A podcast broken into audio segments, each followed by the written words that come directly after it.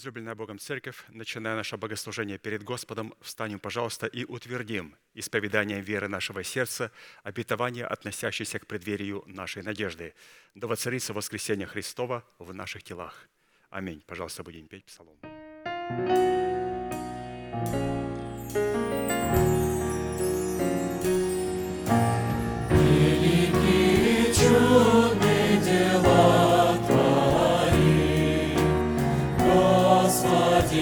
Боже, Вседержитель, истины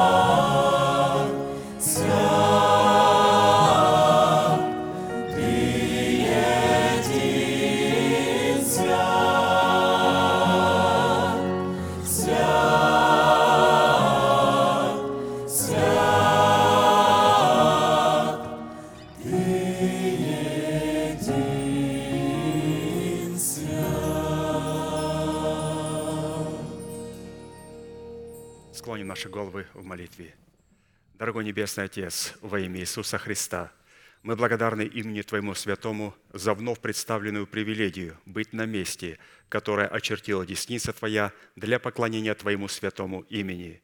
И ныне позволь наследию Твоему во имя крови завета подняться на вершины для нас недосягаемые и сокрушить всякое бремя и запинающий нас грех – да будут прокляты в этом служении, как и прежде, все дела дьявола, болезни, нищета, преждевременная смерть, демоническая зависимость, всевозможные страхи, депрессии, разрушение, косность, невежество – все это да отступит от шатров святого народа Твоего.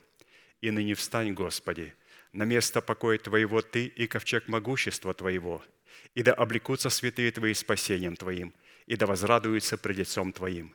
Дай нам больше от Духа Твоего, пропитай нас Духом Твоим святым, позволь нам – найти светлое лицо Твое. Мы благодарим Тебя, что это служение представлено апостолом Аркадием в Твои божественные руки, и мы молим Тебя, продолжай вести его рукой сильную и превознесенную. Великий Бог, Отец и Дух Святой. Аминь. Будьте благословены, пожалуйста, садитесь.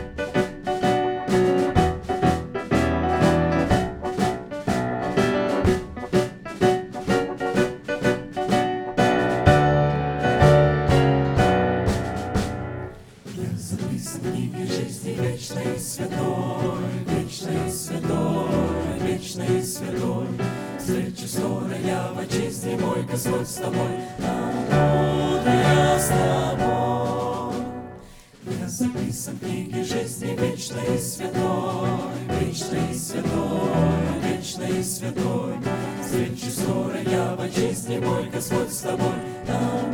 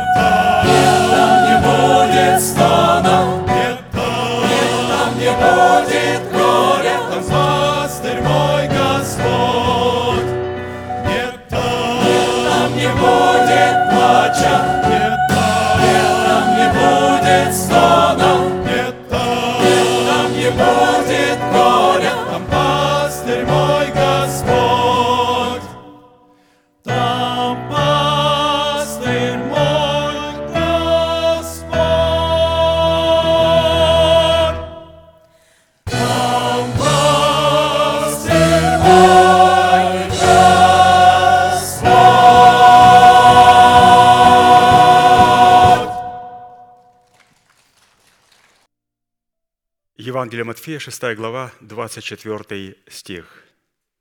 «Никто не может служить двум господам, ибо или одного будет ненавидеть, а другого любить, или одному станет усердствовать, а о другом не родить. Не можете служить Богу и мамоне. Не можете служить Богу и мамоне». Что такое мамона? Мамона – это тленные физические вещи – кто такой мамона? Это слово мамона, но только с большой буквы. Это демонический бес, который стоит за тленным богатством. И чтобы физические вещи не стали мамонной с большой буквы, нам необходимо задать вопрос. Когда мы можем отдать свою жизнь во власть демонического князя мамонной? И апостол Аркадий – дает нам очень пространный, детальный ответ. Он говорит, во-первых, мы отдаем свою жизнь во власть демонического князя Мамоны, когда, принося свои десятины в дом Господень, возлагаем свое упование на богатства тленные и предпочитаем их богатству нетленному. Писание говорит наипаче, то есть прежде всего ищите Царство Божие, и все остальное – приложится вам, потому что Господь знает, что вы в этом имеете нужду. Но когда человек ищет только нетленного, то в этом нетленном есть также и те вещи, которые нам надо. И когда человек ищет только тленного, то в том тленном, котором он ищет, там нету ничего нетленного. Вот в чем опасность. Дело в том, что в Царстве Небесном есть вещи, которые нам необходимы. Но когда мы поставили цель богатства, то там, в этом богатстве, в тленном, никогда не будет нетленных клятвенных обетований. Так просто не работает. Поэтому мы сделали решение в этом первом аспекте, святые, прежде всего искать Царство Божие, и все остальное приложится к вам. Как оно будет прилагаться к нам? Оно состоит из двух шагов. Первое, мы должны быть довольны тем, что нам нужно. Господь никогда не даст нам то, что мы хотим. Он вначале дает нам только то, что нам нужно. Для примера Писание говорит, имея пропитание и одежду, будем довольны. Если мы недовольны пропитанием и одеждой, то Господь никогда не даст нам то, чего мы хотим. Мы должны этого понимать. Поэтому если Он дает, или же кто-то нам дает того, чего мы хотим, но при этом мы не явили довольства, то это просто временное явление. Однажды придется со всеми этим распрощаться. Поэтому, святые, Господь хочет нам дать. Но как Он дает? Вначале Он дает нам только то, что нам необходимо для жизни и благочестия. И когда мы за это благодарим Бога, потом Он дает то, что и также у нас есть на что желание в Господе Иисусе Христе. В рамках, разумеется, разумного. Поэтому иногда спрашивают, а зачем ты постоянно молишься перед едой? Ты боишься подавиться? Да нет, я хочу Господу показать, что я довольный человек. Я благодарю Бога за наш славянский борщ. Я благодарен Богу за этот кусочек итальянской пиццы. Вот, и в этих ресторанах не был. Да, результат у всех будет один, но я в этой молитве просто показываю, что я, Господь, доволен тем, что Ты мне даешь, а не потому, что я боюсь подавиться. Далее апостол Аркадий говорит, что мы отдаем свою жизнь во власть демонического князя Мамоны, когда удерживаем десятины приношения, оправдывая такое поведение тем, что нет никакой пользы от того, что мы посвящаем их Богу. Однажды Асав в псалме сказал, что «я едва не пошатнулся, едва не подскользнулся на истине, когда я увидел, как нечестивые благоденствуют и как они, умножая свое богатство, я сказал, Господи, для чего я посвящаю себя? Для чего я очищаю свое сердце?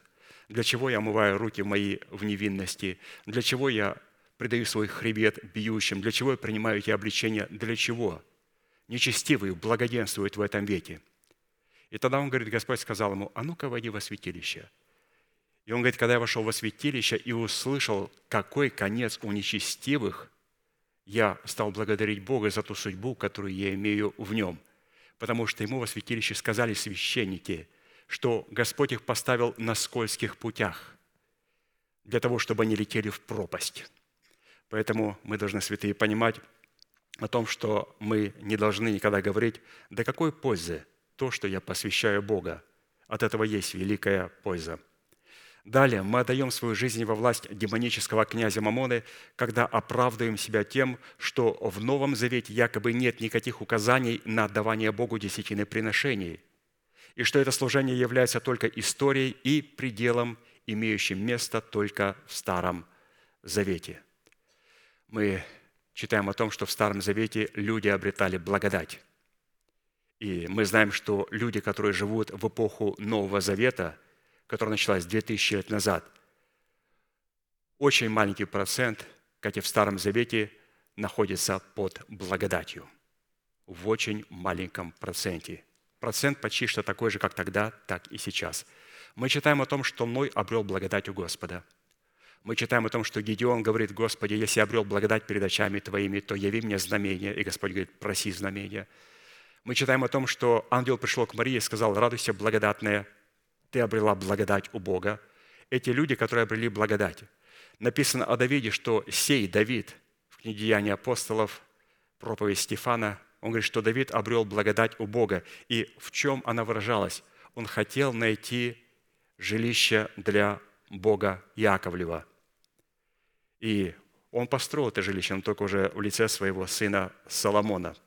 То есть, как обретается благодать, и как можно определить, по какому фактору можно определить, что человек находится под благодатью. И не тогда, когда он говорит, что десятина – это предел Старого Завета, а вот именно когда он смотрит на десятину, и у него, как у Давида, первое – «Господи, как мне сделать место, на котором ты являешь могущество слова твоего наилучшим образом?»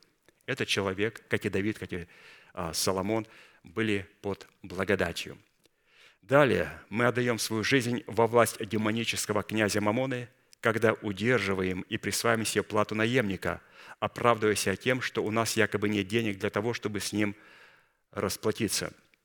И, разумеется, необходимо а, иметь определенные контракты, и любым контракторам, бизнесменам категорически запрещается работать без контракторов. Это пресекается нашим штатом Орегоном. Это категорически. Если узнают, что контрактор работает без контракта, слово «контрактор» от слова «контракт», ему очень громадный штраф дают. У Бога точно так. Как ты мог договориться с братом, прежде не договорившись, как ты будешь ему платить, в какой сумме и что конкретно, детально он должен сделать. А потом начинаются конфликты. Потом необходимо искать, связывать эти узелки как-то вместе, примерять братьев. Почему? Потому что нам необходимо всякий раз, когда мы нанимаем человека, обговорить детально.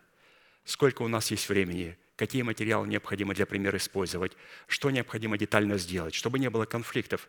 И когда это все обговорено, и когда это все сделано, то, разумеется, необходимо а, не удерживать плату, а расплатиться – также в нашем естестве мы не должны задерживать плату нашего наемника, то есть наш дух, когда он передал, передал свой труд в формате благовествуемого слова нашему мышлению, и мы не обновляем наше мышление, наш ум, наш интеллект задерживает плату наемника. Или же, когда мы обновили свое мышление, и наше мышление говорит нашему телу, устам, а ну-ка начинай исповедовать. А я говорю, не хочу исповедовать. Мы задержим плату наемника. Наш ум поработал по милости Господней он был обновлен духом нашего ума. И он говорит, начинай исповедовать, а наше тело и уста говорит, не буду исповедовать. Ну, это говорит о том, что мы начинаем удержать плату у нашего наемника.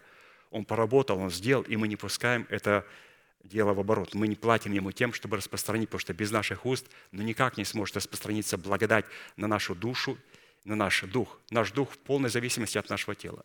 Потому что тело должно исповедовать Слово Божие. Далее мы отдаем свою жизнь во власть демонического князя Мамоны, слово «мамона» с большой буквы. Не потому, что мы хотим почтить его, а потому что, когда тленные физические вещи становятся нашими идолами, мы должны понимать, что вот теперь мы имеем дело напрямую с сатаной.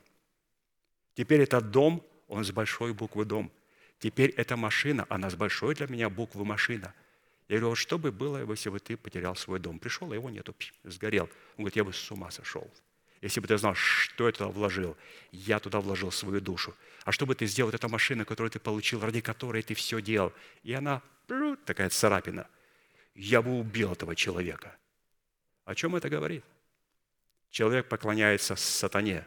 Его машина, его дом, его тленная стала с большой буквы.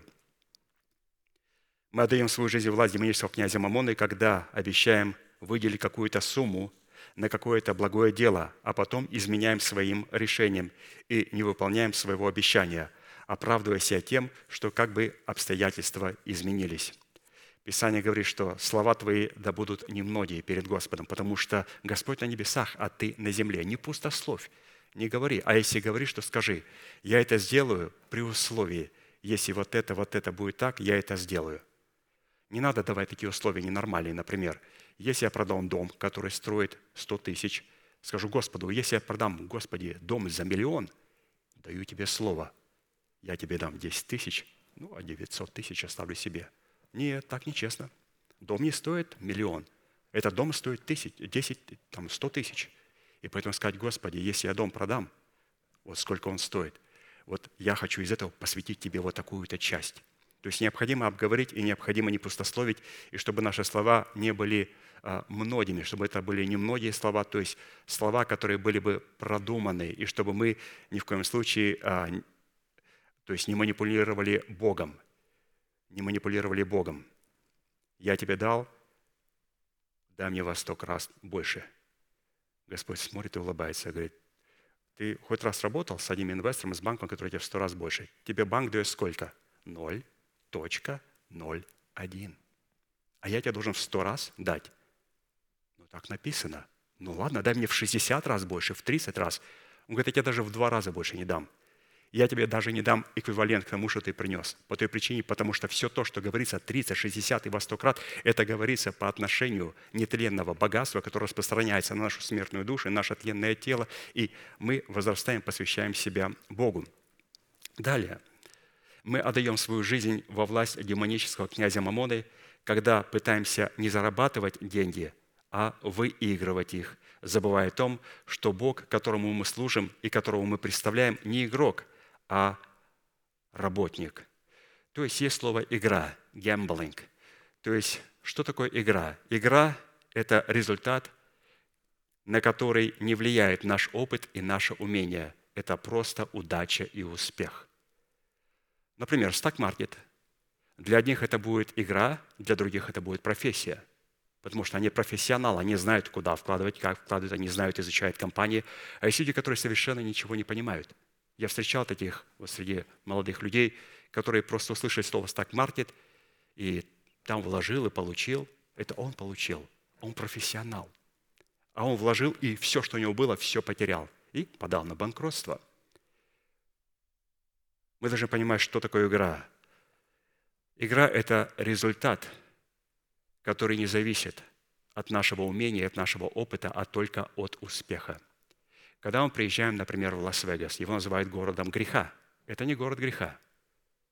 Нью-Йорк – это там больше греха. В Портленде у нас больше греха. В Москве, в Киеве намного больше греха, чем в Лас-Вегас. Я называю этот город город дураков. В каком смысле? Однажды один миллиардер сказал, говорит, вы знаете, вот это казино я построил. Сколько он стоит? Множество миллиардов долларов. И он говорит, как вы думаете, откуда я эти деньги взял? И говорит ему, откуда? Его дали мне дураки. Дураки, которые приходят играть в казино и проигрывают. Мы им даем по стратегии, по нашему алгоритму выиграть 10 тысяч, но они оставят 100 тысяч. Все эти здания, которые стоят в Лас-Вегас, это здания, которые построили на деньги дураков. И все люди, которые там работают, среди них только есть некоторые профессионалы, которым позволяем заработать. И если мы чувствуем, дурак начинает злоупотреблять, подходит полиция, ребята в костюмах берут за штирку и выбрасывают вон. Говорят, если еще раз появишься здесь, тебя посадят в тюрьму. Поэтому а, мы должны понимать, святые, что Бог не является игроком. Бог не является игроком, Он труженик.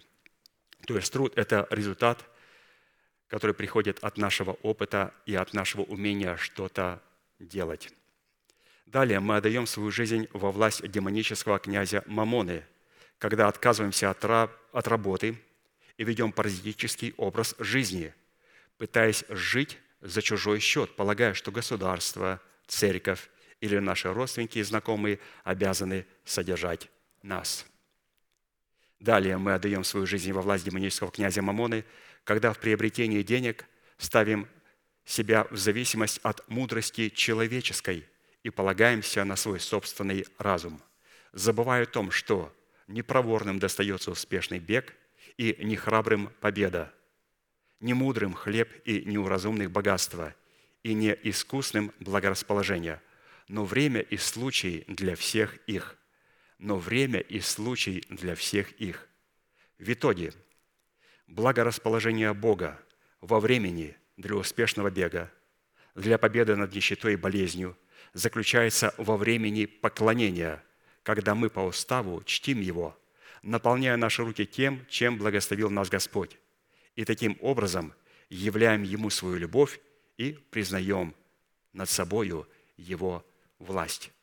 Поэтому, святые, мы сейчас будем петь псалом и благодарить Бога, что это как раз время и тот случай, когда Господь будет благословлять своих святых.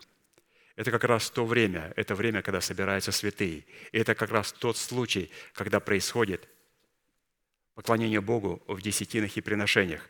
Это то время, когда мы говорим о том, что, Господи, все физическое, все тленное у нас с маленькой буквы. У нас имя Твое Яхве с большой буквы, и притом не первая буква, а все четыре буковки Яхве с большой буквы. А все тленное всегда будет с маленькой буквы. Если мы потеряем что-то, мы никогда не будем плакать, унывать, сходить с ума, никакой депрессии. Мы будем радоваться в Боге о том, что мы имеем Бога, наше нетленное богатство. Встанем, пожалуйста, и будем поклоняться Богу.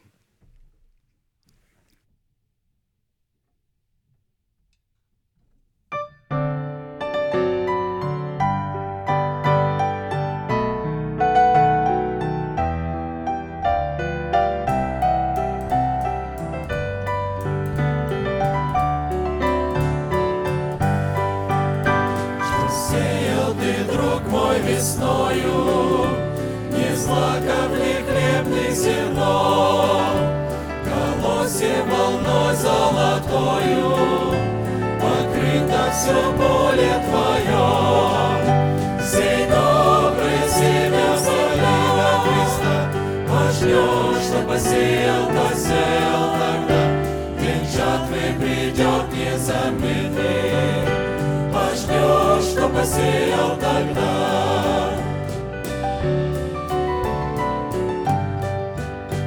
А рядом страшное поле, не враг ли посеял там зло, колючей опасной травою, оно заросло. Сей добрый семя залива Христа, Пожнешь, что посеял, посеял тогда, День жатвы придет не замедли. Пожнешь, что посеял тогда.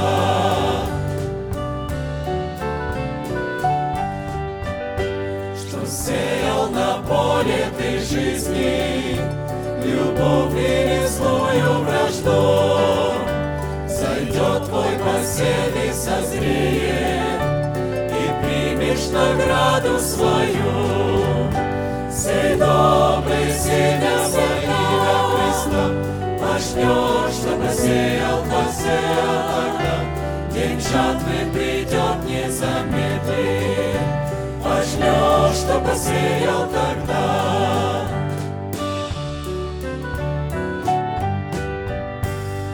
Посеем учителя слова, великое слово любви. О жертве его всем расскажем, о пролитой акцент крови. Сей добрый семя залива Христа, Пожнешь, что посеял, посеял тогда, День жатвы придет не замедли. Пожнешь, что посеял тогда.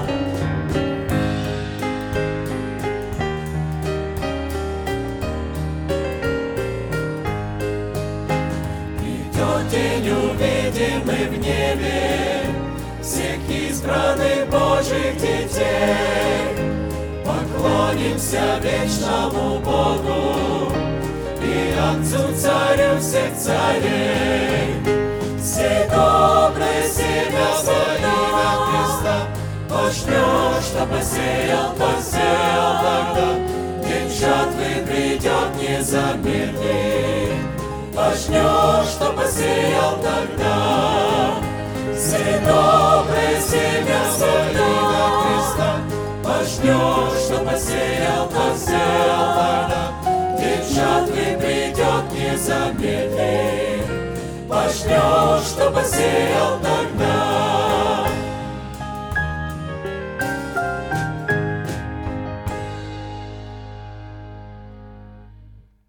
Я с большим удовольствием повторю за пастором Аркадием, что всякий раз, когда народ израильский чтил Бога десятинными приношениями, то ли в скинии Моисеевой, то ли в храме Соломоновом, он должен был по предписанию Моисея, который тот получил по откровению от Бога, возлагать свои руки на свои приношения и исповедовать одно чудное исповедание, которому они были верны тысячелетиями. Мы с вами, будучи тем же Израилем, привитые к тому же корню, питаясь соком той же маслины, сделаем то же самое. Протяните вашу правую руку, символ правовой деятельности, и, пожалуйста, молитесь вместе со мной. Небесный Отец, во имя Иисуса Христа, я отделил десятины от дома своего и принес в Твой дом, чтобы в доме Твоем была пища. Я не отдаю в печали, я не отдаю в нечистоте. Я не отдаю для мертвого. Я глубоко верю в Твое неизменное Слово и рад, что имею привилегию выражать мою любовь и признавать Твою власть. И ныне, согласно Твоего Слова, я молю Тебя, да откроются Твои небесные окна, и да придет благословение Твое до избытка на Твой искупленный народ во имя Иисуса Христа. Аминь. Будьте благословенны, пожалуйста, садитесь.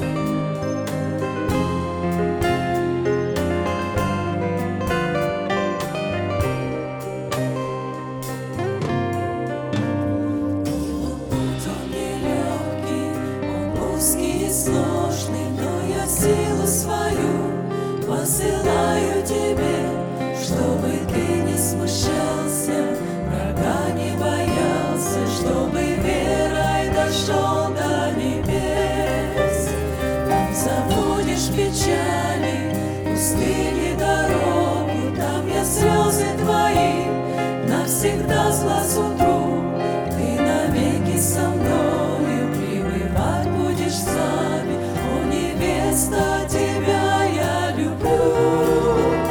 Доведу я детей своих небо, вечный покой. Море ангелов встретят небесную.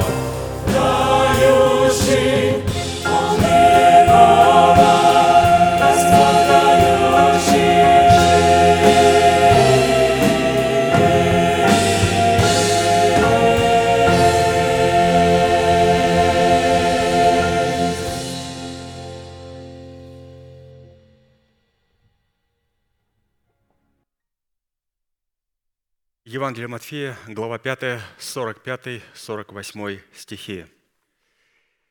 «Да будете сынами Отца вашего Небесного, ибо Он повелевает солнцу своему восходить над злыми и добрыми, и посылает дождь на праведных и неправедных. Итак, будьте совершенны, как совершен Отец ваш Небесный». Как мы знаем, тема проповеди была дана нашим апостолам, пастырям, призванные к совершенству – и это повелевающая заповедь. И от исполнения этой повелевающей заповеди, которая звучит, что мы должны быть совершенными, как совершен Отец наш Небесный, нам предложена как повелевающая заповедь, то есть там нету предложения, альтернативы не написано. Было бы неплохо, если мы были совершенны, как Отец наш Небесный. Иисус сказал, будьте совершенны. А еще правильно, да будете, да будете сынами Отца вашего Небесного – будьте совершенны, как совершен Отец ваш Небесный. Повелевающая заповедь. И для исполнения этой повелевающей заповеди нам необходимо взрастить праведность Божию. Взрастить праведность Божию можно только в почве доброго сердца.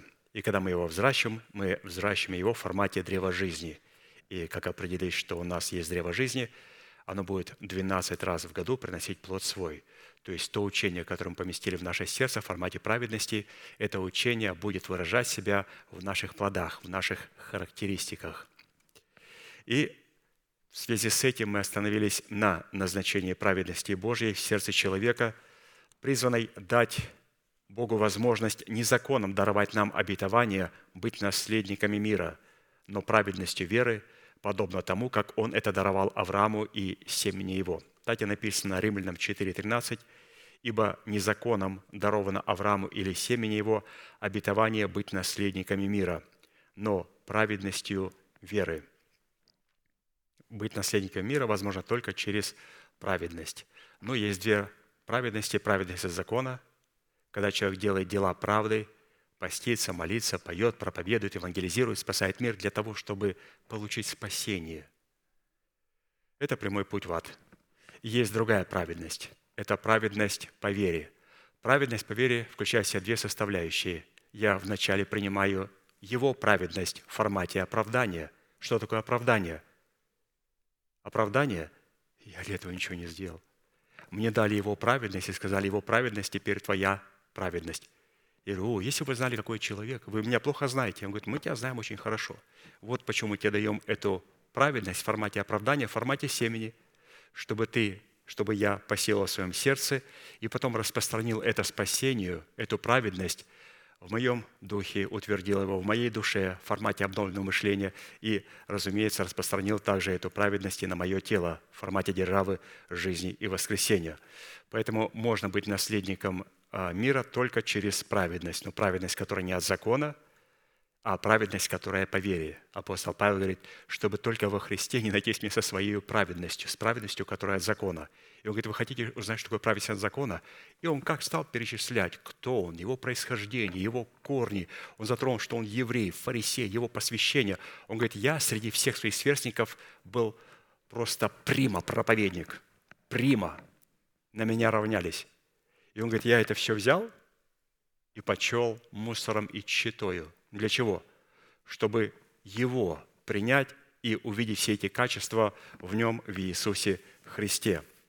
Поэтому, еще раз, быть наследником мира возможно через праведность веры. Говоря о наследии мира, мы уже рассмотрели первые два вопроса. Какими свойствами Писания наделяет мир Божий и какое назначение призван выполнять мир Божий в наших отношениях с Богом – а посему сразу обратимся к рассматриванию вопроса третьего. Итак, вопрос третий, на котором мы остановились, это какие условия или какую цену необходимо заплатить и условия выполнить, чтобы во Христе Иисусе облечься в наследие завета мира. И мы продолжаем рассматривать четвертое условие. И четвертое условие за право быть облеченным в мир Божий состоит в проявлении любви к Слову Божьему в формате закона Божьего. Слово Божие в формате закона Божьего. Псалом 118, 165. «Велик мир у любящих закон Твой, и нет им преткновения». У кого велик мир? У кого есть наследие мира? У праведников. И в чем оно выражается? Выражается, оно выражается в любви к закону Божьему. Не просто к Слову Божьему. Святые, я так люблю Слово Божие. А я люблю закон Божий. А какая разница? Какая разница? Слово Божие трансформируется в уставы Божии. Я принимаю эти уставы вместе с проповедующим, смиряю свое сердце и наклоняю свое ухо, позволяю Слову Божьему обрезать мое необрезанное сердце, обрезать мое необрезанное ухо и принять это Слово. Теперь, когда я принял это Слово и поклонился перед Ним и признал законы и уставы, то теперь Писание говорит, что этот человек праведник. Итак, в чем выражается праведник? Господь ему дает наследие мира, и наследие мира, и велик мир только тех, кто любит закон Его, кто любит закон Его. Поэтому Иисус определял а, людей, которые приходили к Нему. Это Его люди или нет? Вот как проверить? Он говорит очень просто. Сейчас я им предложу истину в такой форме, где надо проглотить слюнку и повиноваться – и он говорит, вы не можете, правоверным евреям, иметь жизнь, если не будете есть мои плоти и пить моей крови. Он говорит, что? Есть человека? Какие безумные слова. Это слова безумного человека. И они ушли. Потом на вечере Иисус взял чашу и сказал, «Сия чаша есть новый завет моей крови».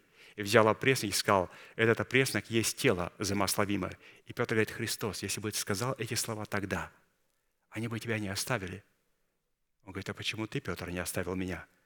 Он говорит, потому что мы знаем, кто ты. Иисус сказал, а они не уверовали в меня. Они не видели во мне Сына Божьего.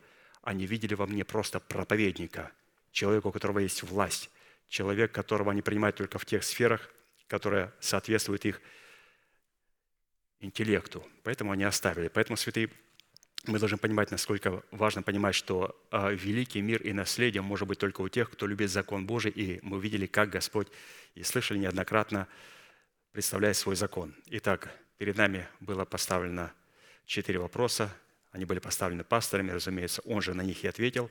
Первый вопрос, что следует рассматривать по законам Божьим. Второе, какие цели преследует Бог своим законом. Третье, какую цену следует заплатить, чтобы любить закон Божий. И четвертое, каким образом определять, что мы любим закон Божий. Вопрос третий, на котором мы остановились. Какую цену следует заплатить и какие средства задействовать праведностью веры, чтобы возлюбить закон Божий, который дает Богу основание облекать нас в атмосферу своего великого и совершенного мира. То есть Цена связана, конечно же, с требованиями Божьими. И давайте посмотрим те требования очень коротко, которые мы с вами рассмотрели, и рассмотрим сегодня следующие требования, которые мы еще не рассматривали. Итак, цена, которую необходимо нам заплатить, чтобы показать Господу Господь, я возлюбил Твое Слово. Он говорит, первое требование – это необходимо для того, чтобы возлюбить закон Бога и таким образом облечься в великий совершенный мир Бога, это иметь воздыхание – и жажду заповедей Бога. Необходимо иметь воздыхание и жажду заповедей Бога. Мы не сможем воздыхать, если мы с жаждой не поглощаем заповеди Божьим. Потому что воздыхание отличается от зевания. Мы зеваем, потому что нам скучно. Мы воздыхаем, потому что наша либо в изумлении воздыхаем, слыша откровения Божьи, либо, услышав откровение Божье, узнаем, Господи, у нас есть одна субстанция, последняя, наше тело, которое находится в смерти. И мы начинаем воздыхать, мы начинаем скорбеть, мы начинаем искать Бога, воздыхать. Поэтому воздыхание – это когда мы делаем глубокий вдох и глубокий выдох. И глубокий вдох мы делаем тогда, когда приготавливаем, когда поглощаем услышанное Слово Божие, и потом глубокий Выдох – это когда мы исповедуем несуществующее обетование, которое содержится в данном слове, как уже существующее. И наш выдох будет зависеть от нашего вдоха. Если мы вдохнули не так много, то и, разумеется, выдох будет небольшой, и это не будет воздыханием. Поэтому для того, чтобы иметь такие воздыхания перед Господом, чтобы Он мог их услышать. Святые, нам необходимо очень много вдохнуть, поглотить услышанного слова. И когда мы поглотим много услышанного слова, разумеется, оно будет выражать себя в исповедании наших уст. То есть именно вот эти вот воздыхания. Второе требование, необходимое для того, чтобы возлюбить закон Бога и таким образом облечься в великий совершенный мир Бога, это слушать постановления и законы. Что значит слушать? Пастор провел для нас а, очень важное определение. Слушать – это, во-первых, конечно же, приготовиться к тому, чтобы услышать Слово.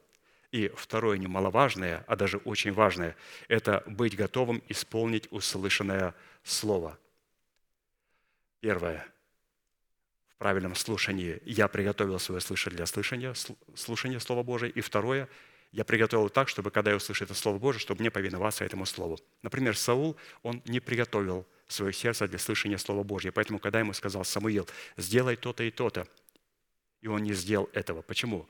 У него сердце не было приготовлено к слышанию а, Слова Божьего. У него были совершенно другие цели, другие приоритеты. И поэтому мы видим о том, что Саул потерял, потерпел поражение и умер на поле битвы.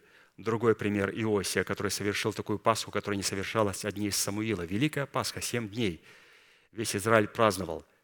И он тоже, оказывается, совершал эту Пасху. Эта Пасха не была а, проведением Божьим, это было, как пастор говорит, беззаконием. Почему? Потому что для того, чтобы что-то совершать Богу, Писание говорит, вначале приготовь свое слово к слышанию, и потом к немедленному исполнению. Кто стоит за исполнением этой Пасхи – младенчество и душевность. Мы видим о том, что когда Иосия совершил эту Пасху, вдруг появляется на сцене египетский царь Нихау. Откуда появился на сцене в Израиле египетский царь? Слово «Египет» – это душевность, это младенчество Египта. Это не просто душевность, это младенчество. Это говорит, что Иосия – это составляющая а, ума Христова в нашем духе – оно было в младенческом состоянии. Но какие великие дела делал, какую евангелизацию устроил. Ну как можно такое делать, дело, когда есть египетский царь, от которого человек зависит? Египетский царь сказал ему Нихау, послушай, позволь мне пройти через землю израильскую царю Вавилонскому, у меня туда назначена война с ним. Господь послал меня туда. Для чего Господь послал царя Нихау, фараона, чтобы его убили там? Господь послал царя Нихау на его смерть. Он об этом даже и не знал. Господь меня посылает. Он посылает для того, чтобы нам потерять младенчество. И поэтому, когда Иосия, это младенчество, которое пребывает в нашем духе, выступил, говорит, кто ты такой, чтобы мне тут проходить через мою землю? Он его поразил. И потом пошел к Вавилонскому царю, и Вавилон полностью захватил весь Израиль и Египет под свою власть. И это уже не младенчество, это уже то качество, которое нам необходимо для того, чтобы погрузиться в смерть Господа Иисуса Христа. Человек не может законом умереть для закона до тех пор, пока он находится под властью египетского царя. Для того, чтобы умереть законом для закона, нам надо будет под властью вавилонского царя. Это два рабства. Одно говорит о нашем младенческом состоянии, другое говорит о том, что я уже не младенец, я человек душевный. Младенец, я вижу качества, которые мне нравятся в других, в брате, в сестре, в отце, в дедах моих. О, как я эти качества ненавижу. Мы находимся в младенчестве – но когда приходит царь Вавилонский, все то, что я видел в них, теперь я вижу в себе. Я кричу вместе с апостолом Павлом, бедный человек, кто избавит меня от всего тела смерти. Полностью покрылась земля израильская, египетская, вавилонским царем, царем Навуходоносором, который утвердил свое царство. То есть это и блаженное, и опасное состояние. В чем опасное? Дело в том, что можно остаться в душевном состоянии и быть врагом Бога и потерять свою жизнь. И в чем здесь плюс в том, что мы не сможем потерять своей души до тех пор, пока царь Навуходоносор или же Вавилонская а, империя, государство не распространит свои а, владения на все наше естество. Это когда мы с ужасом говорим, бедный человек. Я-то думал, что я там что-то особенное творю для Бога. Такую Пасху устроил Бога, такое посвящение. А оказалось, что все это происки плоти. Поэтому невозможно, например, принять семя Царстве Небесном, если мы не придем в определенный возраст. Писание говорит, что нам делать с младшей сестрой, когда к ней будут свататься, она еще мала. И другая говорит, ну я буду в глазах его, как достигшая полноты. Это о чем говорит, что Когда идет сватовство, когда мы слышим Слово Божие, которое говорит о сватовстве, то люди, которые являются малыми, душевными, они не смогут никак принять этого Царства Небесного. Также и для того, чтобы потерять свою душу, святые, нам необходимо понимать, что потерять свою душу, находясь в младенчестве Египта, невозможно. Необходимо для того, чтобы пришел Вавилон, на Навуходоносор. И когда мы имеем на Навуходоносор, у нас есть два шанса – навсегда умереть для Бога или в смерти Господа Иисуса Христа потерять свою душу. И поэтому Тут, видите, нужно тоже определенное освящение, посвящение, определенный возраст для того, чтобы победить и погрузить в смерть а, нашу душу. Третье требование необходимое для того, чтобы возлюбить закон Бога и таким образом облечься в великий совершенный мир Бога – это постоянное размышление над законом Бога. И размышлять над законом Бога включает в себя не просто сидеть и размышлять. Можно так размышлять, что может опротивить. Мне один человек говорит, ты сегодня сколько раз слушал проповеди пастыря? Я говорю, нисколько. Он говорит, как? А я уже 20 проповедей прослушал. Я говорю, я нисколько. Почему? Ну, во-первых, я на работе. Во-вторых, у меня бизнес. В-третьих, я должен отвечать на звонки, я должен что-то делать. Я не могу слушать, когда у меня есть время. То есть я как слушаю? Мы а, размышления, включая себе первая составляющая, самое главное от размышления – это приготовить свое сердце к принятию Слова Божьего. Второе – внести туда это Слово – и третье – размышлять над этим словом. Из них я приготовлю слово слово больше всего, вношу больше всего и размышляю по милости Господней, когда Господь дает это возможность и время. Поэтому вот в этом размышлении мы должны понимать, что самая сильная подготовка для размышления, я знаю, что будет сегодня служение, я уже заранее приготовлю себя. То слушает кассеты и непонятно, чем занимается, а я подготавливаюсь к служению, то есть освещаюсь, то есть как-то приготовлюсь для принятия Слова Божьего. Поэтому святые, конечно же, надо слушать а, и как можно больше, разумеется, но я встречал людей, которые говорят, мне даже это уже начало опротивить. Почему? Потому что я слушаю, ничего не могу понять. Я говорю, ну, видишь, неправильно. Размышление – это приготовить свое сердце. Второе – внести туда откровение Божие. И потом размышлять над теми откровениями, которые находятся в нашем сердце. А человек постоянно себе в голову что-то слышит, туда-то пихает, пихает, пихает. А потом ложится и слушает эти кассеты, даже э, то есть засыпая под эти кассеты. Одна сестра подошла говорит, ты сможешь помолиться за меня? Я говорю, что? Я оккультно обремененная. Я говорю, ого, а может, одержимая? Я говорю, ну ты скажи, при чем тут, как ты, то есть оккультно обремененная или одержимая? Она говорит, когда я прихожу в церковь и слушаю проповедь, я начинаю засыпать. Я говорю, скажи, пожалуйста, когда ты ложишься спать, что ты делаешь? Я слушаю проповеди пастыря. Я включаю, слушаю и начинаю засыпать. Говорит, прихожу в собрание, слышу а, вот этот тон, эти слова, и начинаю засыпать. Я говорю, ты знаешь что? не засыпай с наушниками в ушах. Не засыпай. Этого не надо делать. Ты просто будешь отсутствовать в собрании. Необходимо просто лечь, и есть на чем поразмышлять, есть на чем подумать. Подумать. И при том так размышлять, чтобы сильно там не пыхтеть чтобы не пыхтеть, а возвращаться. И Духу Святому очень нравится, когда мы возвращаемся, и мы говорим, что вот это еще не понято, что вот это значит. А время находится в его распоряжении. Он говорит, хорошо, я тебя услышал. И он будет подводить, и в конце концов он скажет, что это значит. Иногда я беру конспекты, и у меня есть определенные вопросительные знаки. И Господь говорит, я, я тебе скажу, что это значит, ты это поймешь. Мы пришел в собрание, еще не знаю ответа. Поем псалмы, еще не знаю ответа. Выхожу садится, я говорю, Господи, я не знаю, о чем здесь говорится. Он говорит, я скажу. Господи, я начинаю уже читать конспекты. И когда я подхожу к этому моменту, и когда начинаю читать, он говорит, вот это значит вот это, вот это и вот это. Говорю, ну вот зачем доводить до такого положения, когда вот мне надо говорить, он говорит, я так захотел. Я так захотел. Поэтому, святые, размышления – это, во-первых, приготовить свое сердце к слышанию. Во-вторых, это способность внести туда откровение.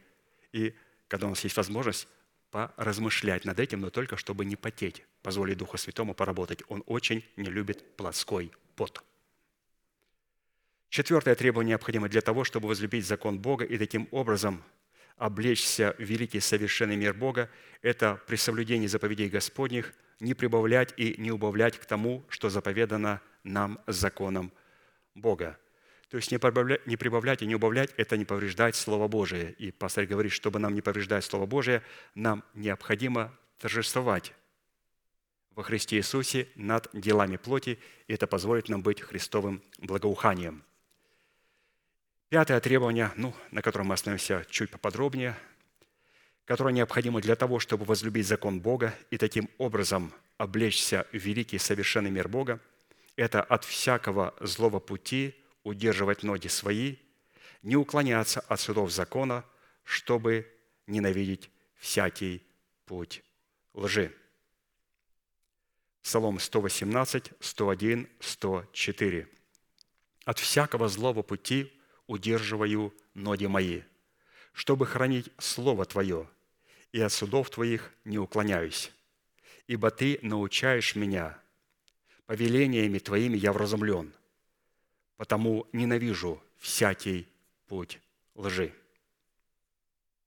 Исходя из имеющегося изречения, ненависть ко всякому пути лжи – это на самом деле результат того, что человек Божий, во-первых, удерживает ноги свои от всякого злого пути – что дает ему возможность хранить слова закона в своем сердце в его первозданной чистоте. Во-вторых, оно позволяет ему не уклоняться, не уклоняться от судов Бога, потому что таким образом человек дает возможность Святому Духу научать себя посредством откровений, определяющих назначение судов закона, пребывающих в его сердце. И в-третьих, человек должен быть вразумлен повелениями Бога, содержащимися, пребывающими в его сердце в достоинстве закона Бога. Благодаря этим трем составляющим, каким? Удерживать ноги от зла, хранить слова закона в своем сердце и не уклоняться от судов Бога, чтобы быть вразумленным повелением Бога, человек Божий получает возможность отличать путь истины от пути лжи в своем сердце – вскрывать его, этот путь лжи, ненавидеть путь лжи и отвергать путь лжи. И чтобы отличать в своем сердце путь истины от всякого пути лжи, который будет выдавать себя за путь истины, нам необходимо будет, во-первых, дать определение путям зла и определение путям истины. Во-вторых, отличать суды Бога, за которыми стоит сотрудничество откровения Урима с начальствующим учением Христовым, от судов человеческих, за которыми стоит возвращенный ум человека – воспаляемый расливающими желаниями его нераспятой души, воспламеняемой от гиены. И в-третьих, отличать повеления Бога, содержащиеся в Его законе, от повелений и постановлений человеческих, пытающихся поставить свой авторитет выше закона Бога и независимо от закона Бога. При всем этом не будем упускать из виду, пишет апостол Аркадий, что сами по себе, как пути зла, так и пути добра – это программы, которые вне программного устройства, которым является сердце человека, не могут себя ни проявлять, ни функционировать.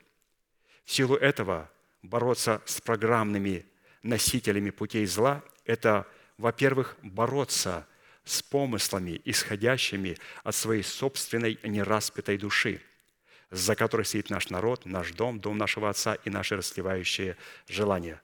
Вот вам, пожалуйста, святые, это первая составляющая – который является а, носителем программы путей зла.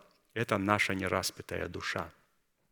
Конечно, хотелось бы куда-то в сторону показать соседнюю церковь, но сейчас мы дойдем. Но вот здесь, по крайней мере, пальчик туда показал один, а все четыре на меня. Поэтому бороться с помыслами – это бороться с собственной нераспятой душой. То есть вот, пожалуйста, нераспятая душа является тем программным устройством, которое носит в себе пути зла – Второе – бороться с людьми беззаконными, которые поддерживают нечестивых, которые не ранее были святыми, а затем извратили путь истины и противопоставили ему свои пути. То есть вот с этим беззаконием и с нечестием, которые представляют люди, которые противопоставляют Богу свои собственные пути. И в-третьих, разумеется, объявить войну против начальств, против властей, против мироправителей тьмы века сего – и против духов злобы, действующих под небесами. Как написано, наша брань не против крови и плоти, но против начальств, против властей, против мироправителей тьмы века сего, против духов злобы поднебесной. То есть нам необходимо понимать, что кто является вот этим программным устройством, который имеет в себе пути зла – и это нераспятая душа, это люди нечестивые, беззаконные. И, разумеется, это конкретно духи злобы поднебесной, которые находятся в поднебесье. И Писание говорит, что Господь нас будет защищать ангел Господень будет ополчаться вокруг боящихся Его и избавлять его вот от этих всех врагов. И мы видим, ну как вот ангелы Божьи будут ополчаться и избавлять нас от всех этих врагов? Ведь их очень много. Несмотря на то, что демонические силы очень лимитизированные, но их миллиарды, миллиарды, но они очень лимитизированы, потому что они не всемогущие, не вездесущие, они не всезнающие. У них есть определенные планы. как однажды пастор сказал, что э, демонические силы, они очень лимитизированные – и у них есть конкретные планы, как разрушить человека, как разрушить церковь, как разрушить эту страну. Есть определенные планы. И он говорит, что иногда а, демонические силы сосредоточены над одним святым человеком ровно настолько, насколько они сосредоточены над, одной страной. Над одной Швейцарии, вот сколько находится бесов, вот столько бесов находится над одним человеком, помазанным Святым Духом. Почему? Потому что он представляет для сатаны намного больше ущерба и опасности, чем целая страна с толерантным мышлением. Один человек, который молится Богу и которого слышит Бог. Над ним поставлены по приказу миллиарды бесов, которые программируют, изучают, смотрят, как, что есть, и какая-то есть возможность сбить его. Иногда над одной толерантной страной столько же бесов, сколько над одним святым человеком – Теперь представьте, вокруг этого святого человека, Писание говорит, ангелы ополчаются, полностью закрывают его, полностью закрывают его и охраняют его, чтобы э, бесы не имели права. Но, разумеется, давайте посмотрим, э, как они охраняют. Дальше апостол Аркадий пишет, и чтобы вести такую брань, нам необходимо не оставлять своего собрания. Вот как они охраняют, не оставлять своего собрания. И чтить это собрание, как субботу Господню, в границах которой мы через благовествуемое слово посланников Бога могли бы принять все оружие Божие. Вот так охраняют нас ангелы. Ефесянам 6, 13, 18. «Для сего примите все оружие Божие, дабы вы могли противостоять в день злый, и все преодолев устоять. Итак, станьте, припоясав чресло ваше истиною, и облегшись в броню праведности, и обув ноги в готовность благовествовать мир. А паче всего возьмите щит веры, которым возможете угасить все раскаленные стрелы лукавого – и шлем спасения возьмите, и меч духовный, который есть Слово Божие. Всякую молитвою и прошением молитесь во всякое время Духом и старайтесь о сем самом со всяким постоянством. Вот, пожалуйста, когда у нас есть все оружие, это позволяет ангелам Божьим ополчаться вокруг боящихся Его. То есть необходимо облечься в это все оружие. А где мы облекаемся – ну, здесь вот пастор сказал, надо не оставлять своего собрания, надо чтить свое собрание, как в субботу. И это позволит нам облечься во все оружие Божие. И это все оружие Божие, оно даст законы, юридическое право ангела Божьим защищать нас и вести войной вместе с нами и через нас. Итак, вопрос первый. Какими определениями Писание констатирует пути зла в сердце человека – и какие условия следует исполнять, чтобы удерживать ноги свои от всякого пути зла. То есть практически вся эта а, проповедь пастыря разделяется на два больших вопроса. В первом вопросе нам необходимо будет определить, что такое пути зла и как уклоняться от путей зла. Это первый вопрос. Второй вопрос состоит из трех компонентов. Что такое суды Божьи и как нам не уклоняться от судов Божьих и как нам быть наставленными Богом а это происходит только тогда, когда мы не уклоняемся от судов Божьих. То есть уклоняться от путей зла и не уклоняться и не увиливать от судов Божьих. Кто-то скажет, как не увиливать? Да, одно, одно слово «суд» уже приводит в дрожь и в трепет. Забегу наперед из уважения к вам. Пастор скажет, что ни один человек не избежит суда. У нас есть выбор – либо сегодня взять Слово Божие и осудить себя, либо потом стоять перед миллиардами людей и слышать обвинения с Яхвы, сидящего с Иисусом Христом и с церковью на престоле. Суд в свой адрес. И пастор говорит, пожалуйста, выберите. Мы судим себя сегодня, либо мы будем осужденные с миром. Писание говорит, мы судим себя, чтобы не быть осужденными с миром. Поэтому мы должны судить себя и увидеть, что, Господи, что это, вот это второй составляющий, что это за суд Божий, от которого я не должен уклоняться и который сможет меня научить Твоим повелениям. Господь говорит, сначала давай определимся, что такое путь зла и как необходимо уклоняться от путей зла, потому что он представляет себя в истине путь зла. Итак, поговорим о путях зла и как уклоняться от путей зла, чтобы не попасть там в яму.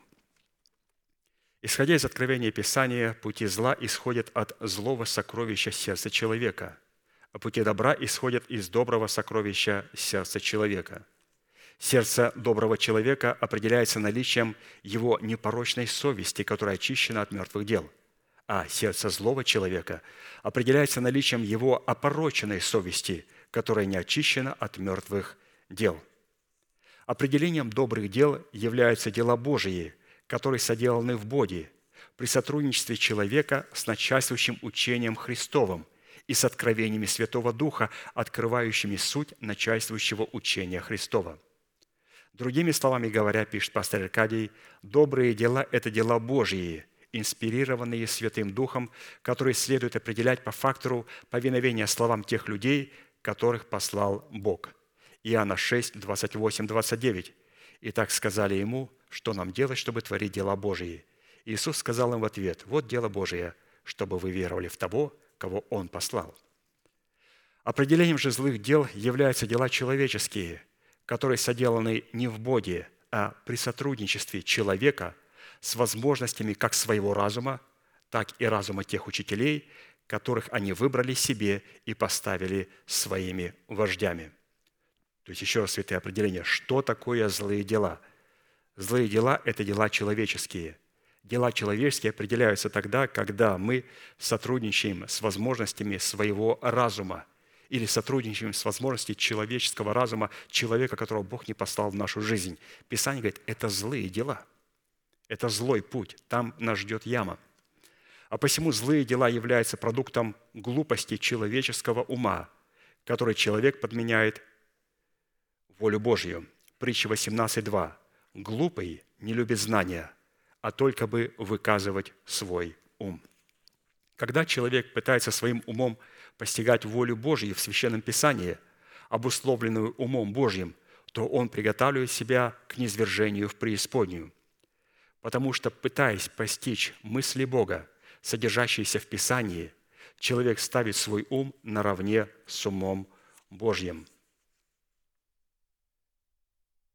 Иезекииль 28, 6, 10. «Зато так говорит Господь Бог, так как ты ум твой ставишь наравне с умом Божьим, вот я приведу на тебя иноземцев, лютейших из народов, и они обнажат мечи свои против красы твоей мудрости, и помрачат блеск твой, не заведут тебя в могилу, и умрешь в сердце морей смерти и убитых. Скажешь ли тогда перед твоим убийцею, «Я Бог», тогда как в руке поражающего тебя ты будешь человек, а не Бог. Ты умрешь от руки иноземцев смертью необрезанных, ибо я сказал это, говорит Господь Бог.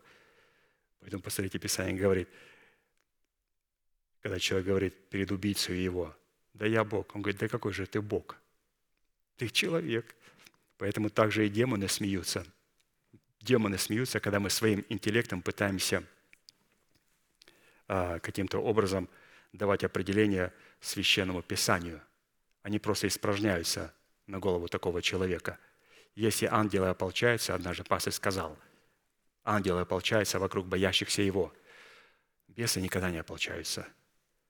Бесы, они сидят на плечах и на голове у человека душевного и испражняются – и когда он говорит, да я Бог, он говорит, Бог. А я, согласно Писанию, вижу так, он говорит, давай, давай, скажи, что ты видишь. Начинает испражняться ему в интеллект. Туда вот эти все испражнения. Исходя из вышесказанного, удерживать свои ноги от зла – это удерживать желания, исходящие из своей плоти, какими бы они добрыми и заманчивыми на вид не казались. Итак, глагол «удерживать» включает в себя следующие составляющие. Удерживать это сохранять и беречь, это бодрствовать в молитве, это стоять на страже у ворот, это не соглашаться с желаниями плоти, это отвергать желания плоти и помыслов. Это значит удерживать свой, свою ногу от вот этого зла. Нам необходимо знать, что злой путь переполнен ямами зла. Обычно ров и яма зла – которую роет злой человек для праведного человека, становится ямой, в которую злой человек попадает сам по одной простой причине. Писание говорит, что посеет человек, то и пожнет. А посему, когда праведный человек подвергается нападкам со стороны человека, имеющего вид благочестия, силы же его благочестия отрекшейся, ему необходимо просто потерпеть, чтобы дождаться жатвы, когда Бог посетит как его самого, так и его врага, чтобы взвесить их на весах правды. Притча 28, 10. «Совращающий праведных на путь зла сам упадет в свою яму, а непорочные наследуют добро». Вот, пожалуйста. То есть там есть ямы, которые роют нечестивые для того, чтобы праведник туда упал. Но праведник туда не попадет, потому что что он делает? А он удерживает свою ногу от пути зла. На пути добра нету ям. Нечестивый беззаконный не может прийти на путь добра и там выкопать яму. Ямы есть только на пути зла. И все, что ему необходимо, чтобы мы выехали на другой экзит. Вот уезжай, уезжай, вот, вот, вот сюда, вот это правильный вот выход – и мы выезжаем туда, мы же не видим, а там, оказывается, стройка, там громадная ямина выкопана, и человек туда улетает в эту яму. Итак, что необходимо сделать праведнику, чтобы удерживать свои ноги от зла и таким образом сохранять себя в непорочности перед законом Бога? Для этого необходимо сделать следующие составляющие, две. Ну, во-первых, чтобы праведнику удерживать свои ноги от зла и таким образом сохранить себя в непорочности перед законом Бога, ему необходимо постоянно освещать что? Освещаться, освещать непорочность своего сердца и испытывать, насколько состояние его сердца соответствует состоянию сердца его небесного Отца. И для этой цели он посредством молитвы должен позволить Святому Духу и истине закона Бога, пребывающего в его сердце, постоянно испытывать себя на соответствие непорочности, на соответствие непорочности Бога – Через освящение мы проверяем свое соответствие непорочности Бога. Псалом 18, с 13 по 15 стихи. «Кто усмотрит погрешности свои? От тайных моих очисти меня, и от умышленных удержи раба Твоего, чтобы не возобладали мною. Тогда я буду непорочен и чист от великого развращения. Да будут слова уст моих и помышления сердца моего благоугодны, перед Тобою, Господи, твердыня моя и избавитель мой». То есть вот это необходимо сделать, то есть необходимо освещаться для того, чтобы а, вот, проверять непорочность своего сердца.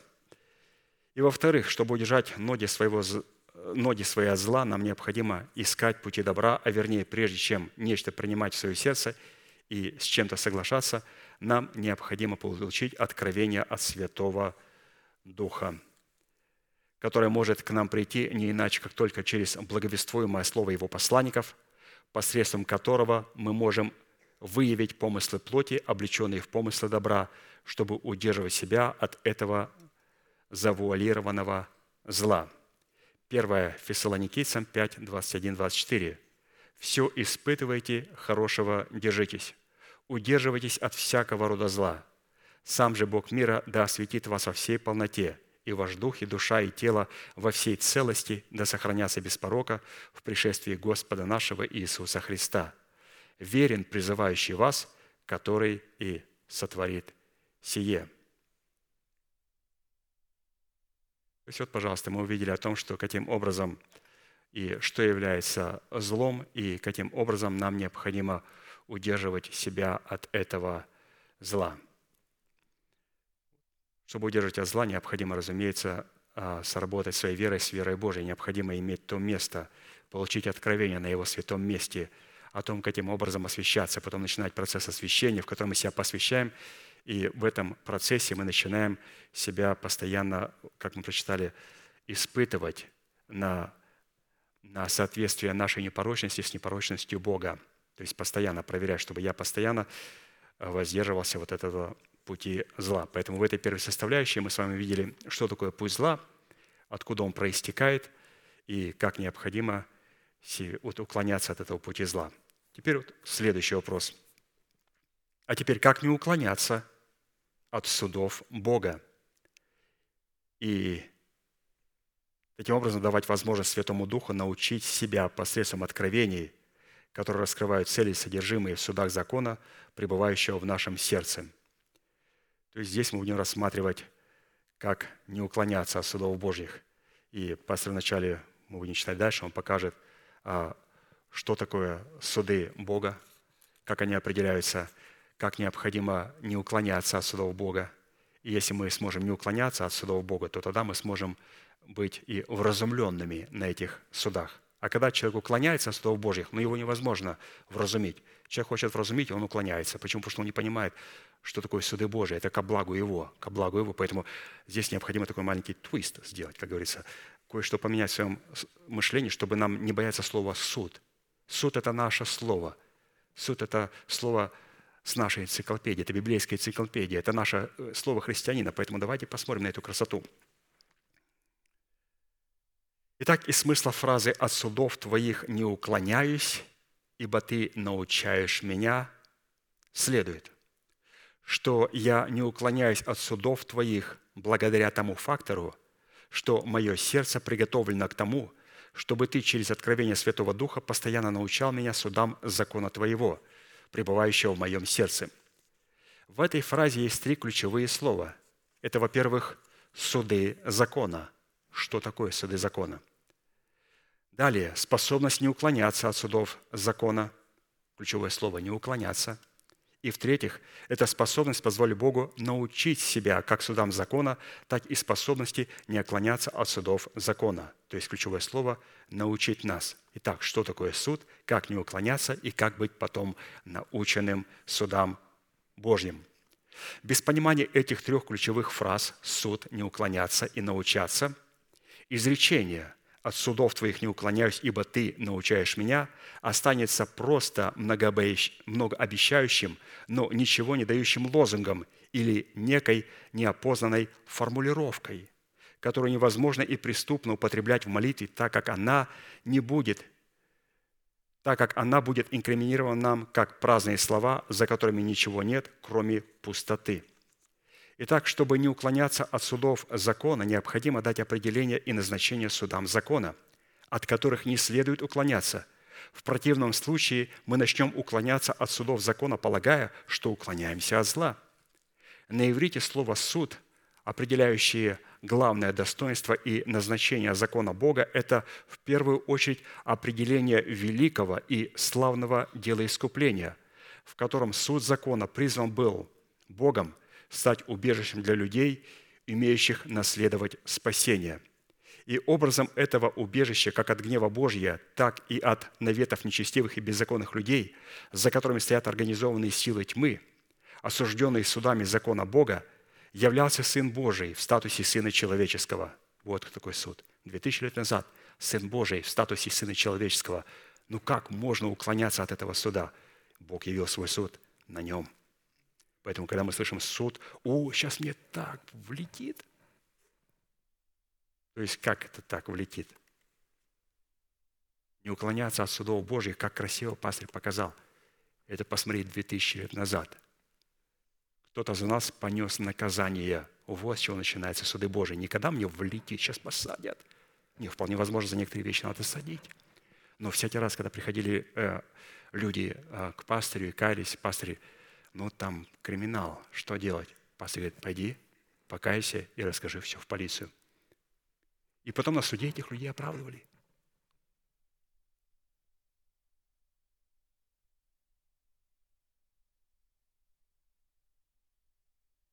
Читаем дальше. Таким образом, искупление во Христе Иисусе, представленное в суде Бога, содержащегося в законе Бога, призвано было стать для имеющих наследовать спасение их убежищем их защитой и их оправданием перед Богом. Поэтому, когда мы слышим слово «суд», мы говорим «слава Богу». Что мы видим? Мы видим Господа Иисуса Христа, который умер, но который и воскрес для нашего оправдания. И потом я говорю, слава Богу. Теперь я вижу, как я себя осуждаю, потому что суд, суд, суд суда для того, чтобы, разумеется, а, взрастить плод правды – а плод правды нельзя взрастить, если теперь мы не возьмем этот крест и не начнем судить сами себя по Писанию. Это нечестно, что его прибили гвоздями. Когда он ушел и оставил гробницу, он аккуратно сложил те пелены, а, в которых он был завернут. И вопрос, Господи, а для кого ты это оставил? Он говорит, для тебя. Я буду здесь? Он говорит, обязательно. Если ты не будешь в этой гробнице, если ты не будешь распят, то ты не воскреснешь со мною. Потому что только тот, кто соединяется подобием смерти моей, соединится и подобием воскресения моего. Поэтому крест, гвозди и пелены, в которых будет человек, душа его объята, они приготовлены для нас. Итак, слово «суд». Суд а, – очень богатое слово, он включает в себя следующие составляющие. Суды Божии – это суд, правосудие, справедливость. Это правда, закон, уставы. Это постановление суда, это осуждение, это заповедь, предписание, оглашение приговора, это срок определения, приведение приговора в действие, это праведное дело, справедливый поступок, это оправдание, праведность, истина, это аминь. Это вера, верность, доверие и убежденность. Это удостоверение, надежда, упование, чаяние. Это участок, предел, удел и доля святого. Это обязательство и наш долг. Вот это суды Божии, это наше обязательство и наш долг. И здесь мы увидели все. Мы увидели здесь и Христа на Голгофе. Мы увидели нашу душу, мы увидели, каким образом нести надо будет свой крест за крестом Христовым. Мы увидели себя в смерти и воскресении. Какое богатство нам передал брат Аркадий. Вот чисто прочитать вот это все от некоторых а, определений, ну, просто там волосы дыбом становятся. Господи, я знаю, что о ком здесь написано, это написано обо мне. Когда о Христе, слава Богу, когда обо мне у меня все там поднимается шкура, потому что надо сдирать ее, она прямо приходит в ужас, волосы становятся, ты кого ты будешь сдирать. Вот ветхого человека надо сдирать. И поэтому разумеется, если ни разу мы не читали Слово Божие, у нас не поднималась шкура, волосы, то, разумеется, мы не знаем ничего о смерти Господа Иисуса Христа. Теперь о назначение судов закона. Мы увидели, что такое суды, а теперь назначение вот этих судов закона. Назначение судов закона, пишет апостол Аркадий, это укрываться от гнева Божия в судах закона. То есть Иисус умер по закону. Далее – это искать убежище в судах закона. Это быть уверенным в судах закона. Это уповать и полагаться на суды закона. Это получать надежду в судах закона. Это восстанавливать в потерянных правах. Это поднимать упавшего от бессилия. Это давать уверенность в судах закона. Это доверять себе в распоряжение судов закона. Это превозноситься над злом силой судов закона. И назначение судов закона – это также хвалиться судами закона. Вот, пожалуйста, какое назначение у судов закона. Теперь, когда нам хотя бы в такой форме известно, в чем состоит достоинство судов закона и какие цели преследует Бог судами своего закона, нам необходимо выяснить, выяснить следующее. Какие условия следует выполнить, чтобы позволить Святому Духу – научать нас судам закона, так, чтобы нам не уклоняться от них. Потому что рано или поздно суды все равно придут на нас и настигнут нас. Но только уже не в достоинстве искупления, выкупающего нас от греха и смерти, в формате справедливого возмездия и жатвы, который невозможно будет избежать. Вот чтобы написать это предложение, не знаю, это, это просто шедевр – а раз шедевр, надо еще раз прочитать.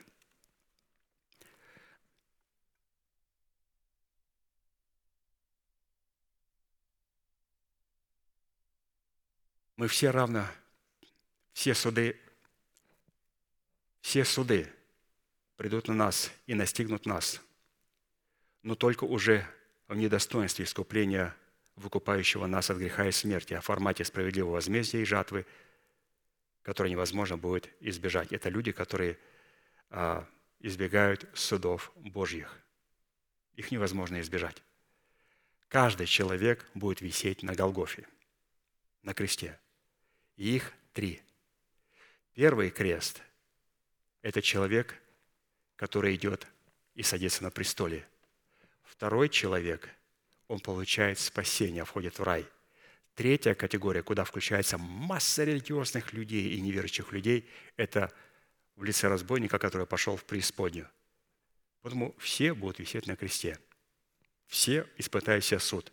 Одни пойдут в преисподнюю, другие поручат рай, третьи сядут со Христом на Его престоле. А кто сядут со Христом на Его престоле? Только те люди, которые знают, что такое суд, и не уклоняются, не извиливаются от судов Божьих для того, чтобы быть наученными. Читаем дальше. При этом следует обратить внимание на построение исследуемой нами фразы и на форму глагола, встроенную в эту фразу. Еще раз, эта фраза «От судов твоих не уклоняюсь, ибо ты научаешь меня». Из этого построения вытекает уникальная форма ученичества, в которой Святой Дух будет научать нас на определенном месте и при одном условии, если будем жаждать этого научения. И, идя на это определенное место, приготовим свое сердце к тому роду слушания, в котором мы могли бы так разуметь и принимать способ этого научения, чтобы немедленно исполнять то слово, которым мы были научены. Итак, слово «научать» включает в себя следующую богатую семантику. То есть опять, кого Господь научает? Только тех людей, которые не уклоняются от судов Божьих. Почему они не уклоняются от судов Божьих? Да потому что они поняли, что такое суды Божьи – они первые поняли, что суды Божии – это Христос, висящий на Голгофе. Это Христос, который умер и воскрес для нашего оправдания. В этих судах они видят и свою душу, и соединение подобием смерти, чтобы соединиться подобием воскресения. Они видят в этих судах. И третье, что они видят, что если сегодня они не будут правильно соработать с судами Божьими, они будут слышать этот приговор перед миллиардами людей от Бога и Его церкви, которая будет сидеть с Ним на престоле. Поэтому это в наших интересах, святые, сегодня не уклоняться от судов Божьих, а это значит быть наученным. Глагол «наученный». Мы проверяем себя. Если у нас эти составляющие, если они у нас есть, то это говорит о том, что, святые, мы знаем, что такое суд, и мы не уклоняемся от этого суда. Научать – это научаться в доме матери, знать голос своего наставника – набрасывать груду камней, как памятник, разбивать военный укрепленный стан. Это становиться в боевом порядке. Это стрелять, пускать стрелу. Это попадать в цель, указанную судами закона. Это узаканивать, устанавливать законом. Издавать или утверждать закон. Это законодательствовать, устанавливать порядок. Вразумлять, увещевать, уговаривать, наставлять – это орошать, давать пить, быть напоенным. Это учиться познавать истину судов закона. Вот какая богатая семантика у слова «научать». Нет, какие-то очень так ярко, ярко составляющие. Но, извините, поставить цель и попадать в нее, можно сказать, что это за цель. Это наш народ. Что? Кто? Наш народ? А почему тут сразу мой народ? Почему наши славяне? Ну, потому что здесь сидят славяне. Большой процент. Поэтому это вот наша цель. А почему дом моего отца? Что вы трогаете моего? Мой вообще один, один человек мне сказал. Ты знаешь, что мой папа, он был как пастор Аркадий. Отец педофил. Религиозная мерзость. Оккультная личность. Таких расстреливают. Мой папа был как пастор Аркадий. Такой же в помазании, проповедовал в силе Святого Духа – умер в одержимости. Это насколько надо быть приклеенным к своему отцу, чтобы вот эту мерзость защищать. Да эта мерзость должна быть стать мишенью.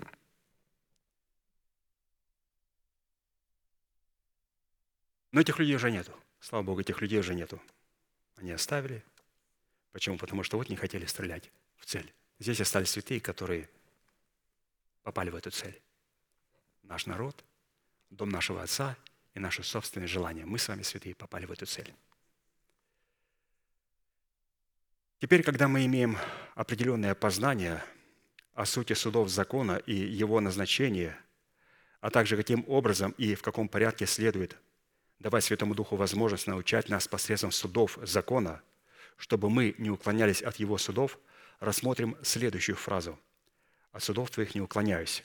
Потому что по ее содержанию и по ее назначению мы сможем определить, действительно ли мы стали учениками и познали тайну искупления, которая содержится в судах закона и которая преследует суды закона. Не уклоняться от судов закона означает не сворачивать в сторону от судов закона, не отклоняться от исполнения судов закона – освобождаться от рабства греха судами закона, избавляться от власти ветхого человека судами закона, Это не удаляться от судов закона, не оставлять суды закона, не изгибаться перед судами закона. Пастор, вы меня неправильно поняли. Пастор, ты знаешь, вообще там можно даже было не открывать, ничего не говорить, я уже знал, что тебе сказать. Уже знал. Потому что в каком настроении ты пришел, в какой атмосфере ты пришел, как ты стал говорить это дело, все, моментально дело закрыто. Мы должны, святые, понимать, что человек даже еще не рассказал, но в той атмосфере, в которой он говорит, что он прав, и при этом, когда он говорит, у него клыки появляются, то, извините, пожалуйста, тут можно останавливать и сказать, ты должен покаяться. Как это я? У тебя клыки изо рта торчат, и язык, как у змеи. Поэтому остановись, пожалуйста, не говори, пойди примирись и покайся. Не уклоняться от судов Бога означает не извращать суды закона – не убирать от очей своих суды закона. Это не отклонять от исполнения суды закона. Это не оставлять суды закона на попирание носителям нечестия. Это не отменять приговора судов закона над носителями беззакония. Это не отнимать и не прибавлять к судам закона. Это очищать судами закона, как дух – душу и тело. Все необходимо очистить от скверной плоти и духа. Это отсекать судами закона всякую ветвь, не приносящую плода. Это удаляться посредством судов закона от худого сообщества. Это устранять посредством судов закона всякую примесь плоти. Это снимать с себя хитон ветхого человека судами закона. А мы его никогда не снимем до тех пор, пока у нас хотя бы волосы должны были от проповеди дыбом встать. Вот пока они не стали дымом, то ничего не произойдет. Это извлекать судами закона из ничтожного драгоценное. Это отбирать оружие, на которое надеялся враг судами закона. Это выбирать добрый путь посредством судов закона. Это исторгать себя из погибели судами закона. Это облекаться во все оружие Бога судами закона – это облекать в искупление дух, душу и тело судами закона. Это становиться живыми потоком судами закона.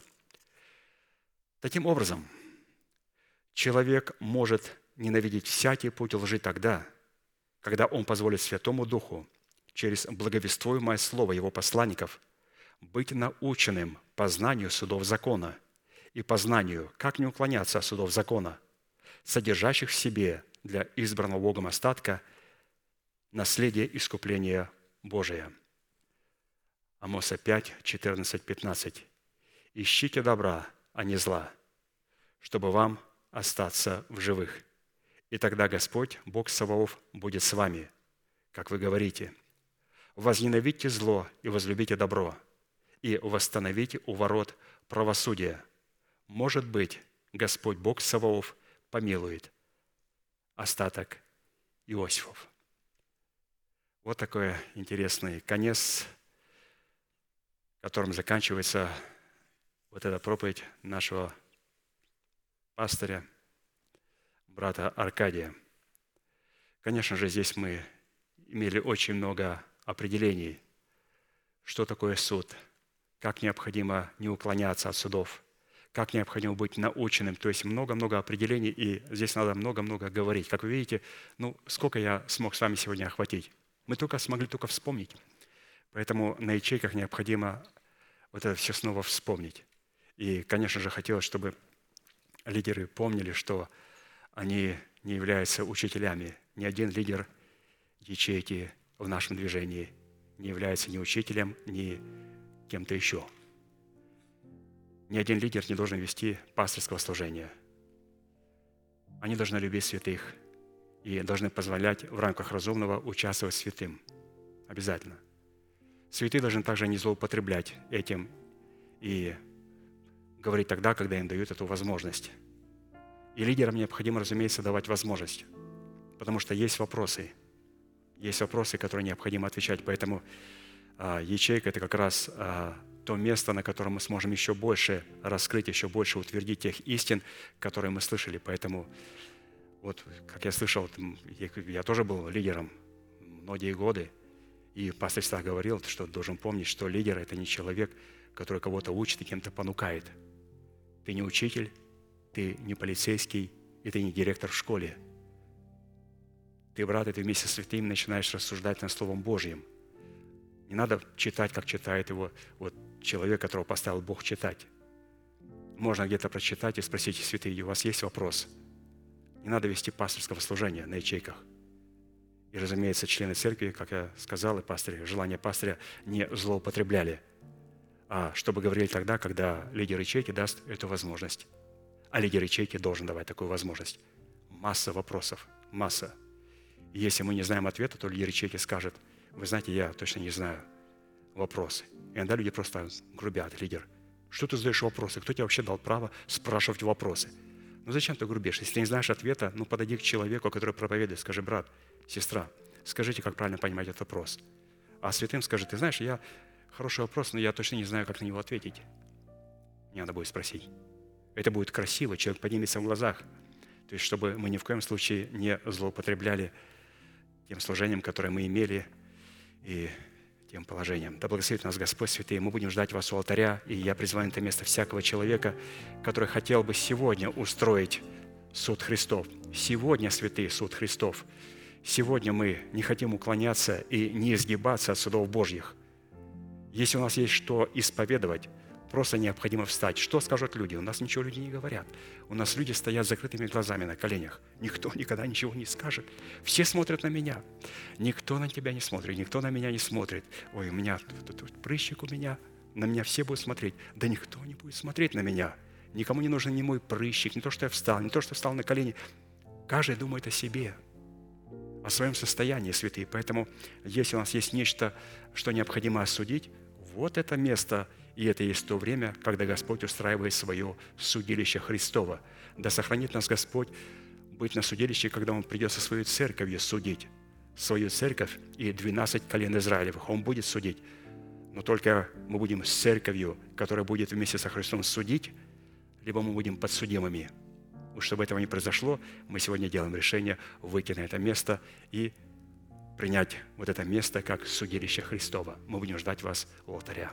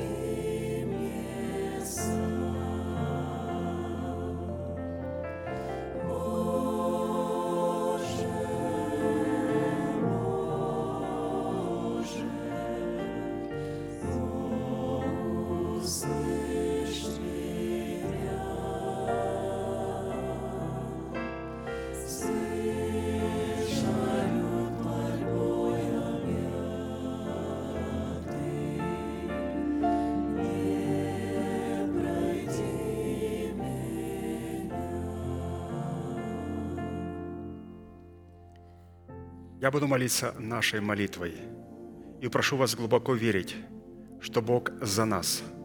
Он не против нас. Он возлюбил нас вечную любовью. Он даровал нам дело своего искупления. Он встал между нами и нашими врагами, чтобы защитить и заступить нас от нашего врага и поднять нас до своего уровня. Глаза закрыты – это тайная комната. Руки воздеты к небесам – это знак того, что мы готовы принять от Бога без гнева и сомнения. Пожалуйста, молитесь вместе со мной. Небесный Отец, во имя Иисуса Христа, я прихожу к Тебе и на этом святом месте, в собрании святого народа Твоего, я раскрываю мое сердце, чтобы Ты мог увидеть мою боль, мое страдание, мою рану, нанесенную грехом и похотью, которые я ненавижу и от которых я отрекаюсь. Я прихожу к Тебе с моей зависимостью, запинающим грехом, болезнью, страхами, попорной честью, поруганным достоинством. Прошу Тебя, прости меня, омой меня, исцели меня, восстанови меня. И прямо сейчас, перед небом и адом, я хочу исповедать, что согласно Твоего Слова я омыт, я очищен, я исцелен, я восстановлен, я оправдан, я спасен. Прощаются грехи ваши и беззакония ваши во имя Иисуса Христа. Да благословит тебя Господь, да презрит тебя светлым лицом своим и помилует тебя и да даст тебе мир. Да падут вокруг тебя тысячи и десятки тысяч, одесную тебя, а к тебе не приблизятся. Да придут на тебя благословения гор древних и холмов вечных. И да будет на месте, на котором сегодня пребывает держава смерти, воздвигнута держава жизни и воскресения. И да будет ветхий человек вместе с беззаконными желаниями, с нечестивыми мыслями, с шумом не спровергнут в ад и в преисподнюю вашей жизни. И да придет все это на тебя и на все потомство твое, и весь народ да скажет Аминь.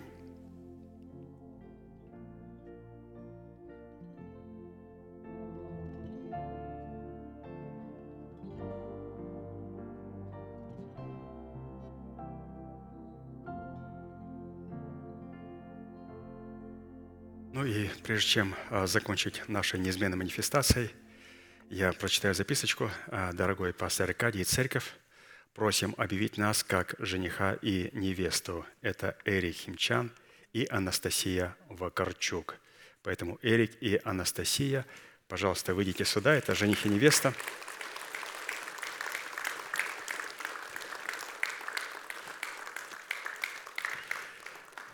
Да, вот, пожалуйста. А вот сейчас два часа воскресенья. Это как раз тот момент, когда эта пара называется юридический жених и невеста. И иногда люди говорят, что я зарезервировал девочку. А сколько ей лет? 15 лет.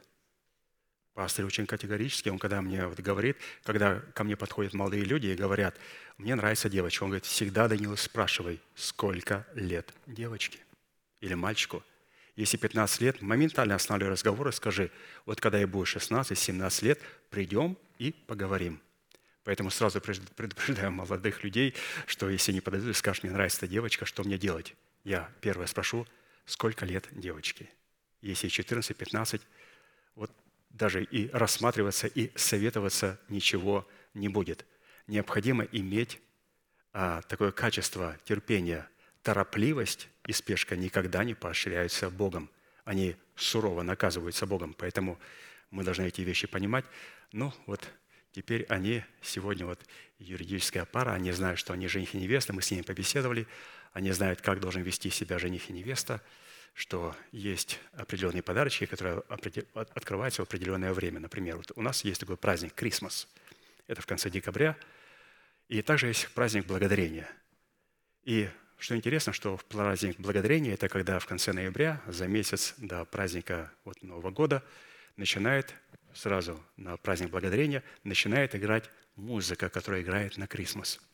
И человек говорит, о, уже Крисмас. Вот и Санта-Клаус, это такой дяденька в тельцах с красным носом, который ходит и всем кричит э, с Новым годом, ходит. Все, теперь можно распечатать подарочек. Нельзя распечатать подарочек. Нельзя. Этот подарочек необходимо распечатать только на Крисмас. Крисмас – это когда вас объявят мужем и женой. Этот подарочек, когда мы распечатываем нашего мужа и нашего жену, только тогда, когда будет брак. А что можно жениху и невесте? Им можно все то, что нельзя.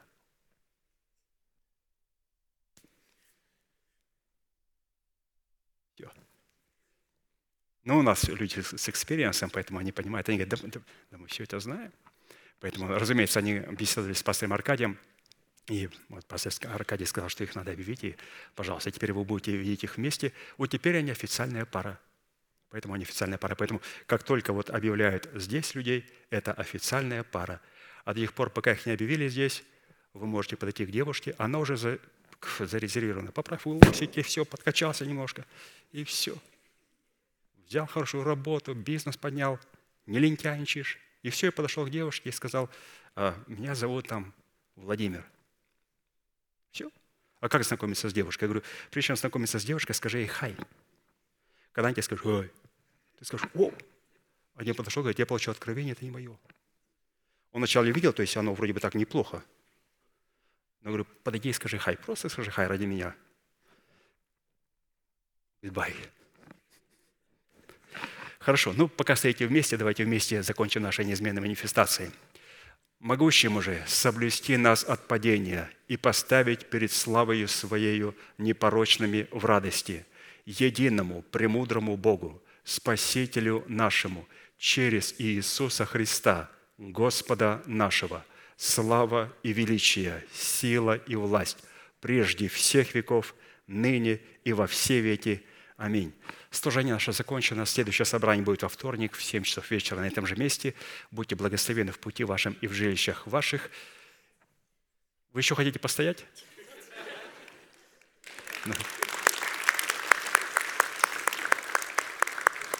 Все. Друга.